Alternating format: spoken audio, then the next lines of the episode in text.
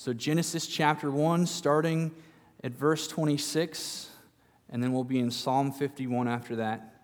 This is the word of the Lord. Then God said, Let us make mankind in our image, in our likeness, so that they may rule over the fish in the sea and the birds in the sky, over the livestock and all the wild animals, and over all the creatures that move along the ground. So God created mankind in his own image. In the image of God, he created them, male and female, he created them. And then our second passage is Psalm 51, verse 5. And it says this Behold, I was brought forth in iniquity, and in sin did my mother conceive me. Let's pray. Father God, thank you so much for your word. Thank you for how it speaks to us daily. And Lord, we do pray that today your word would speak to us and shine through, Father. Uh, Lord, I pray uh, even for this sermon, uh, for this weak vessel, Lord, that you would bless uh, my words in this talk. Amen. Now, I love a good action movie. And that might be to my wife's dismay because every single time it's my turn to pick out a movie, whether a rental or a Redbox, you better believe it's going to have cheesy one liners and lots of explosions. Right, guys? That's what we like. You know, that kind of Arnold Schwarzenegger stereotype where he's riding on a motorcycle and he jumps off, explosion number one, and then he takes off a ton of bad guys with, with just his fists. And, and then, just to throw in some flair, he walks away and the warehouse he was just in explodes. And he says a crazy line like, I'll be back, right? That's my kind of movie. But I think if you and I were to take a step back and really think about some of the movies we watch, some of the things that we consume as a culture, uh, maybe they don't have the best view of human dignity or human life. I mean, the Arnold Schwarzenegger guy just, just had two giant explosions happen, and think about all the people he just took out. And we didn't even bat an eye to that. Sometimes we might be a little bit numb. Well, today is Sanctity of Life Sunday. And so this sermon's title has a, a very original title. It's The Sanctity of Human Life. And there's really one big point, the main point of our sermon, uh, that, that we need to hear. And it's this God has a special love for human life, He considers it sacred. And so if God considers human life sacred, so should you and I. In order to think about the sacredness of human life, I think there's three questions that we need to ask. So these are going to be our three points if you're keeping, keeping track today. And our questions are these Why is human life considered sacred? When is human life considered sacred? And what should our response to this information be? So let's dive right into the scriptures, answering first this first question why is human life even considered sacred? So I said, let's keep our fingers in Genesis 1. So turn back to Genesis 1 with me. Genesis 1 is pretty important. It's the very first chapter of the Bible, and it's God creating the world. And if you look at the language of God as He creates all the living things, it's very important and it's very interesting. In verse 11 and 12, he creates all vegetation and grass and trees. And he says of them that he created them according to its kind. He uses similar language when he talks about fish and birds in verse 21, and then all the creatures of the earth in verse 24 and 25. So, of all living things, pointing to the center, which man is kind of the pinnacle of creation. All living things before man were created according to their kinds. So, when we get to verse 26, talking about the creation of man, we would expect they too were created according to their kinds. But instead, God throws a curveball. And in stark contrast to animals, of humans, he says this Let us make mankind in our image, in our likeness, so that they may rule over the fish of the sea and the birds of the sky, over the wild animals, and over all the creatures that move along the ground. So God created mankind in his own image. And in the image of God, he created them, male and female. He created them. Now, we could have four sermons just off of these verses. There's so much to unpack. For instance, did you notice there's a subtle reference to the Trinity there? Let us make mankind in our image. So much more we can unpack. But today we're talking about how God views man. And so our first question was why is human life considered sacred? And it's answered right here. Because human life bears the image of God. What does that mean? Well, humans are supposed to represent God to the world. Now, we fell, so we don't do that perfectly, but every single human is supposed to rule over this world in a way that shows God's love and points back to Him. And so, man has a special place as God's image bearer. Man is not equal to animal life there is not equal plane here that we're talking about. And you see, after Genesis 3, uh, man is shamed and man and woman are naked. And what does God do? He kills an animal to clothe them in animal skins. thank goodness that doesn't happen of a human. That would never happen, right? Because there's special dignity that humans have. And just a few chapters later in Genesis 9, God has kind of pushed the restart button on the world. And he's making kind of a new commitment with, uh, with Noah and with his family. And to them, he says, You can kill animals, but you cannot kill man. Genesis 9 6 says this Whoever sheds human blood, by humans shall their blood be shed. For in the image of God, God has created mankind. So, right there, God's speaking about murder. God hates murder so much that he says the penalty for murder should be death. And why? Because they're in the image of God that's based in creation, our very nature. That seems kind of harsh, right? When, we, when we're not thinking about that deeply yet. But let's kind of take this as an analogy. Uh, think back to a time when there were kings, uh, a time maybe in the Bible or, or medieval times. And kings would often send representatives to a different country.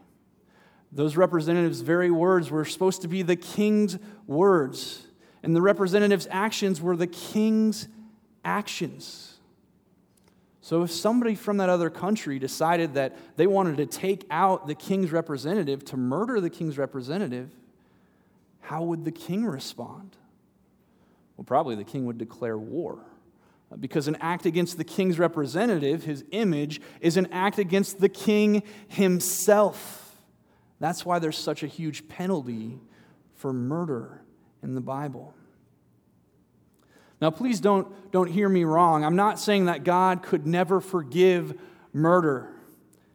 In fact, any sin, including murder, can be covered by the amazing and powerful blood of Jesus Christ. So, if you are sitting here in this room today, and even if murder is something that is in your past, if you repent and turn to Jesus, He is able to forgive. And yet, Passages such as these point to the fact that God takes murder very seriously because humans are in his image.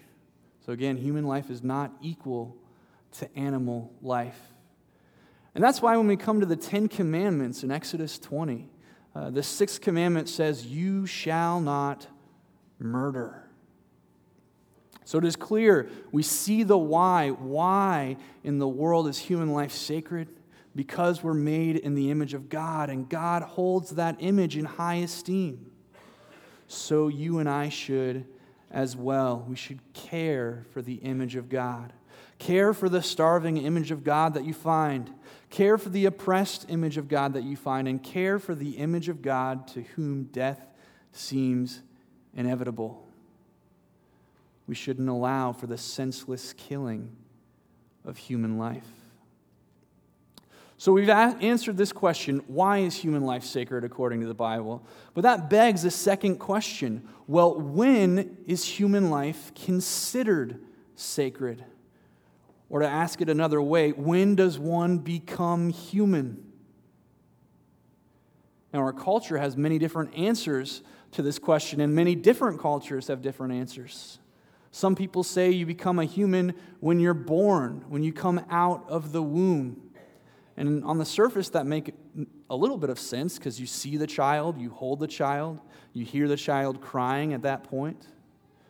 But honestly, if, if we're truthful, is a baby any different mentally or physically two minutes before or two minutes after birth? No. All right, well, maybe it's, it's uh, the ability to function independently or the ability to think that makes somebody human. But if that's our criteria, think about somebody who's in a coma. Can they function independently or can they really think and have consciousness? No. So that can't be how we measure human life. Now, some cultures go even farther. Uh, both today and, and in, in past times, many cultures have said you're not a human until you're a certain age. Uh, maybe that's because they've got a low birth rate. Uh, you're not a human until I give you an, a, a name or you do a cultural rite and you're accepted into the family. And this idea is really important, actually, when we're looking at the Bible, because this is what Romans believed. The Romans believed that you're not a human uh, until a certain age and until I accept you into part of the family. And so for them, that allowed for population control. They could abort a baby without feeling bad about it. They could also have a little infant child, and they could choose whether or not they wanted to keep that child without feeling sorry. So if it wasn't a male child that was healthy, likely they were going to leave that child outside in the cold to die. This is what the early church was dealing with in, in worldviews that were around them. So, what does the Bible say about when somebody is human, when we should consider their life sacred? And today I'm going to talk about three tiny little uh, points here, narrowing from broad to narrow about when the Bible says uh, human life is sacred. So, the most broad uh, is that God is in control of all points of human life. That's as broad as we can get. Ephesians 1 makes it very clear that God knows and chooses his elect even before they're born. Ephesians 1 4 says, For he chose us in him before the creation of the world to be holy and blameless in his sight. So that means God knows who we are even before we exist, even before the world was created.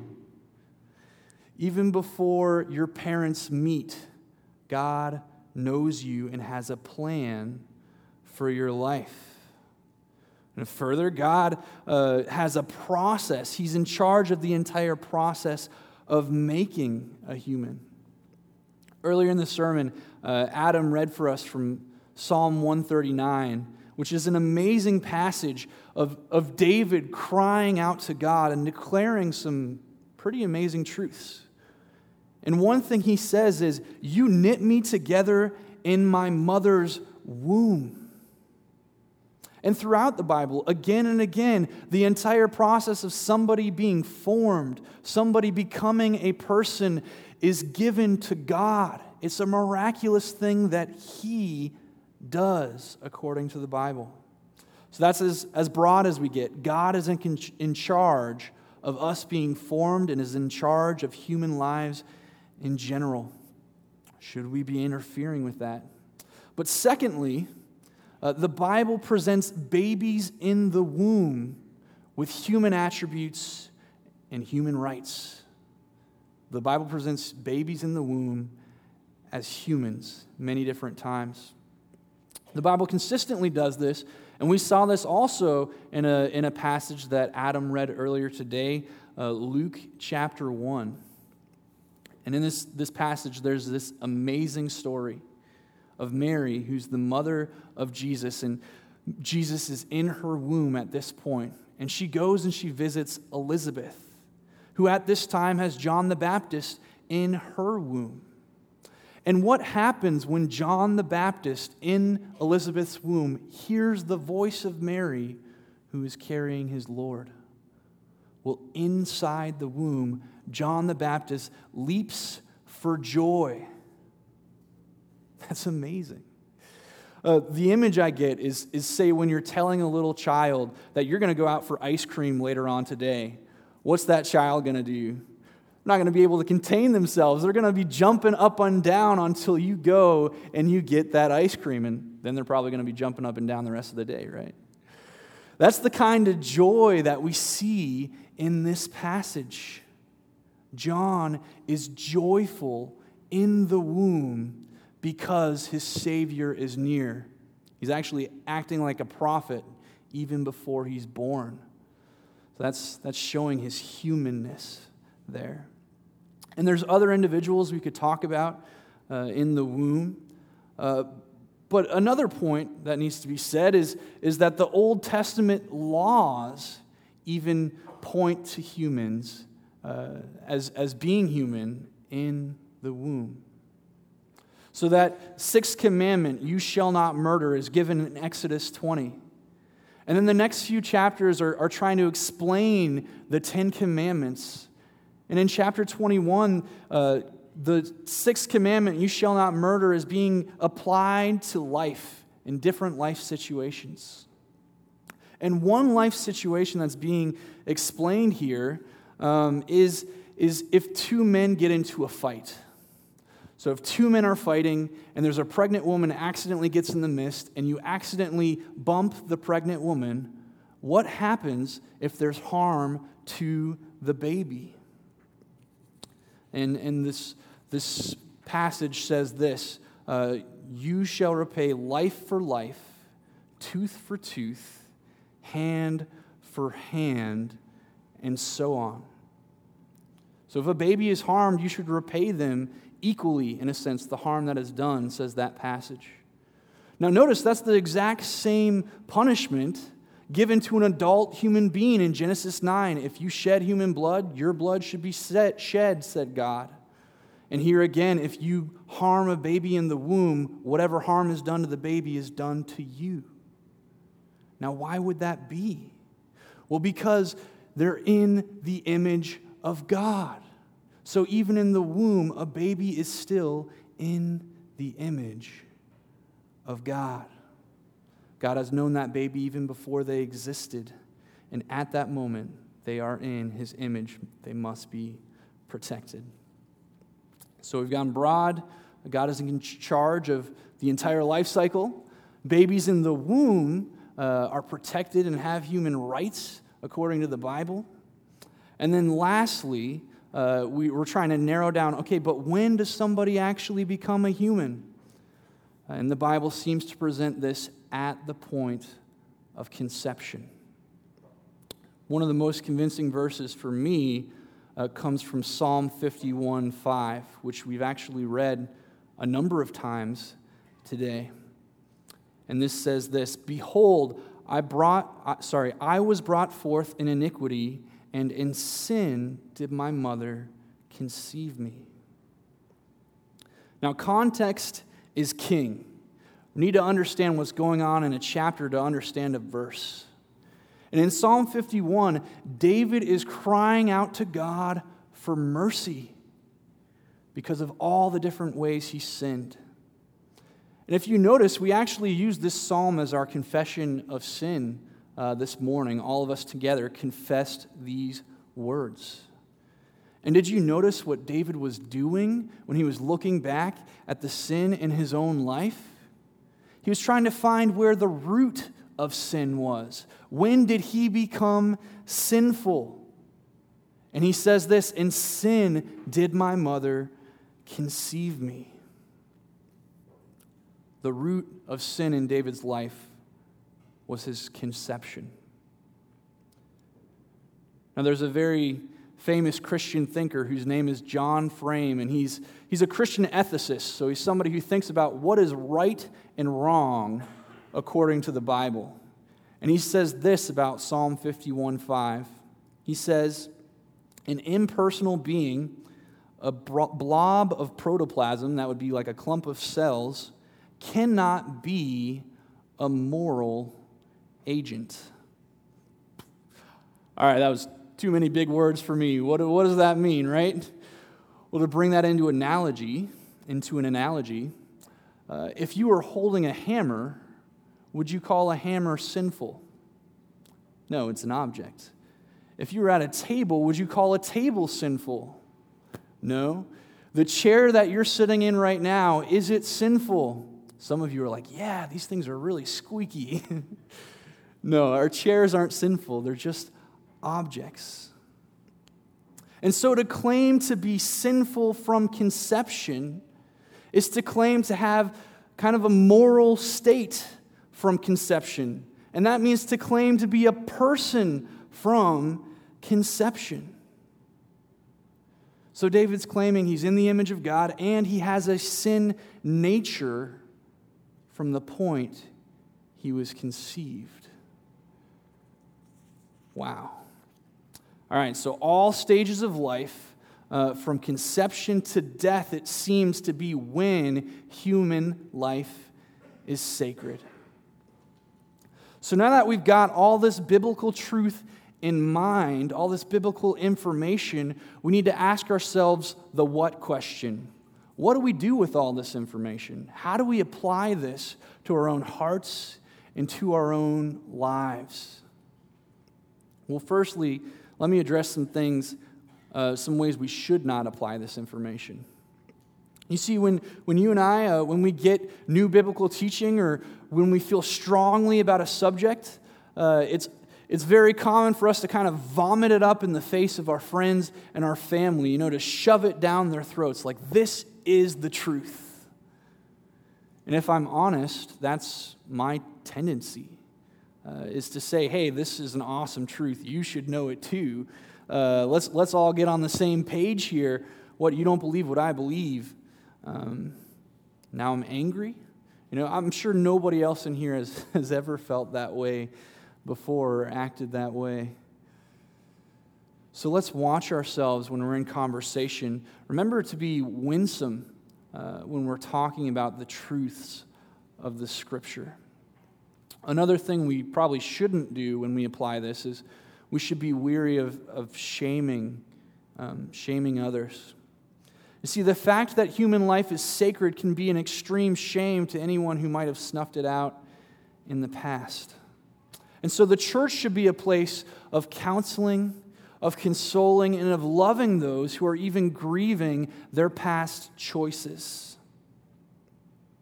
Now, if this talk is convicting in any way, I do pray that, that you seek counsel.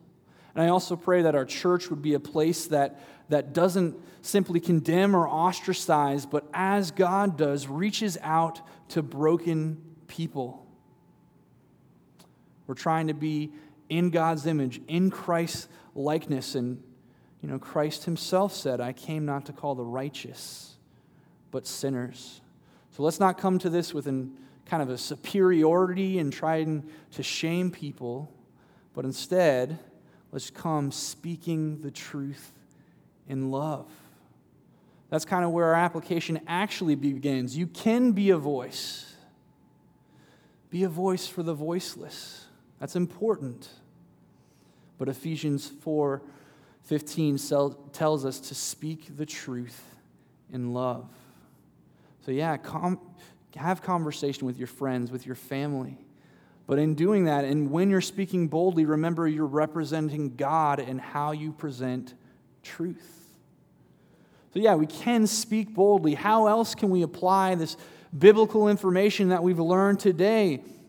Well, we could get involved either with time or with money in organizations that promote a good view of human life. And Adam's mentioned two this morning already. He's mentioned Love Life, who we partnered with, who do prayer walks around abortion clinics. Um, not, not in a condemning way, but in a way that praises God and prays that, that these human lives would be saved. Uh, they, they also get involved in through mentorship programs and caring for those who choose life by supplying diapers and also uh, counseling people who are about to decide for adoption. Or we could get involved with this baby bottle boomerang, which we are starting actually today. This is application of our sermon right here. Bring these things home and, and fill them up, and this money will go towards a great cause, which is helping those uh, who are deciding for life uh, and caring for their children, and also supporting uh, doctors and, and nurses who are helping with ultrasounds so that people can see uh, their babies. That's an application, a possible application of our sermon. But a final big application for us uh, is going to be to consider adoption.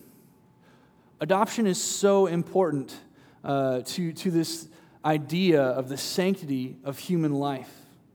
And one claim that is often made against the church when we claim this when, when is human life sacred, in the womb even, is this well, if you really care for human life, wouldn't you adopt from foster homes? Think about all these kids that are already here. We hear that all the time. So we need to take that to heart. That is a good critique. Our church does need to be stepping out and caring for human life that is here and now. We need to be thinking about adoption. I, I praise God that uh, adoption has been such a huge part of our church. Uh, it seems like every staff meeting, uh, we're praying for a different couple who's considering adoption. Uh, what a wonderful picture of, of God's mercy and love that you guys are, are presenting to the world. So thank you. That is amazing. And throughout church history, adoption has been a key witness to Christ in the church. Remember earlier when I said that the Romans had a, a, a, poor view of, of human life and, and they would leave even babies out to be exposed that they didn't want? Well, the early church had the same view of human life that we have now. In fact, the earliest uh, church creed that we have is called the Didache, and it says this You shall not murder a child by abortion, nor kill that which is begotten.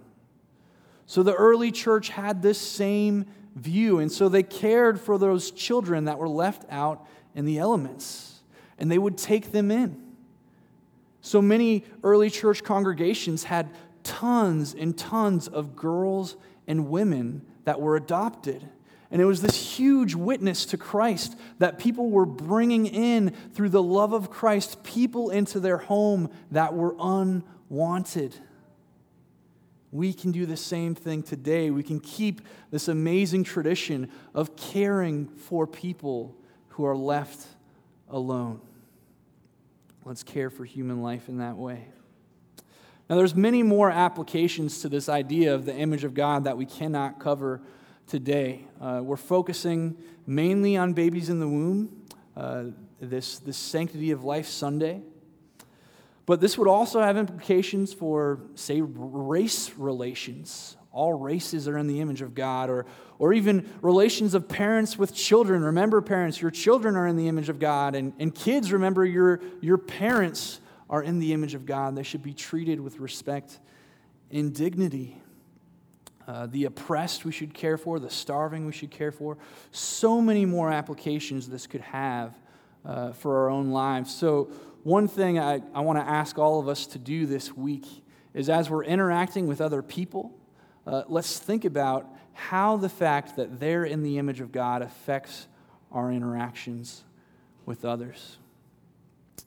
So, concluding what, what we've gone through today, it hasn't been quite a normal sermon. We didn't just stay in one passage, it was more jumping around. But what we talked about today was why, when, and what of the sanctity of human life. Why is human life sacred? Because every single human life is made in the image of God. When is human life sacred? Well, the Bible seems to tell us God is in charge of all human life. Babies in the womb are treated as humans. And at conception, even people are sinful. So that means moral capability or humans, even at conception. And then finally, what and how to apply those things to our lives. So this time, let's go to the Lord in prayer, uh, praying about these things uh, to the Lord uh, who is in charge of all. Father God, uh, we thank you for your Bible, which teaches us truth. We thank you for your word, which helps us to understand why we're even different than animals, Lord. Lord, and we thank you for uh, just the fact that you created us at all out of your love and out of your creativity, Lord, and, and then also the fact that you gave us consciousness, you gave us life, and you gave us the image of God as human beings, Lord. What, what a blessing it is to have. I pray for all of us in this room that we would bear that image well.